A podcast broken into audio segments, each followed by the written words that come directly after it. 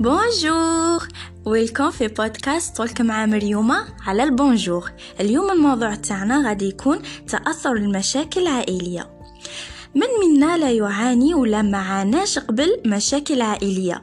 كلنا مرينا بمشهد ومشكل عائلي وأغلبية أغلبية تجي من الخارج إطار أفراد اللي في البيت. يعني عمات خالات جداتك حرشتها خالتك جدك حرشه عمك كل الأشخاص تتدخل في الحيز الأسري مما يؤدي إلى مشكلة أسرية ولأمور تافهة.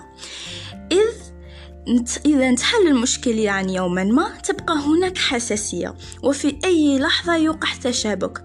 كل هذا يأثر علينا والمشاكل الأسرية هي الوحيدة اللي تخلي المود تاعنا أوف لأطول فترة ممكنة يعني حسب شخصية وقوة الإنسان سواء بغينا هذا الشيء ولا ما بغيناش لأنه الحاجة الوحيدة اللي ما عناش مفر منها هي الأسرة. ولذلك ما راحش نقولكم انسوها ولا كونوا إيجابيين في المشكل لا. لكن ما تتخلوش هذه الأمور تهزمكم أكثر لأنه ديجا هزمتكم في أنه تخل... تخليكم مكتئبين.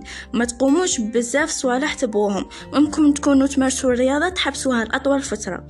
تستغنوا على الدراسات تاعكم. تبعدوا على الناس. توقعوا في دوامة حزن. مين فيكم قاع هادو الصوالح؟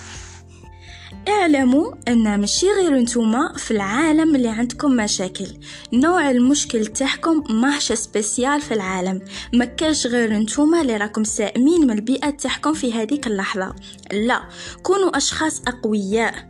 ما تهزمكمش وما تأثرش فيكم مواقف أو مده التاثير لازم وشرط تكون قصيرة فقط حتى لو تكرر المشكل غدوة. لأنه يوما ما غادي تشوفوا باللي خسرتوا وقتكم الشخص الشخصي تاعكم وانتو في سن صغيرة. ما زال تعنكير منا القدام كي تبدو حياتكم ابنوا نقاط القوة من تلك المواقف باش تكون نقاط دعم لكم في المستقبل. وهذه نختتمها بجملة الدنيا لا تدوم لأحد والفائز من يغادر هذه الدنيا والجميع يذكره بخير. وشكرا نتلاقوا في بودكاست عن هالأربعة.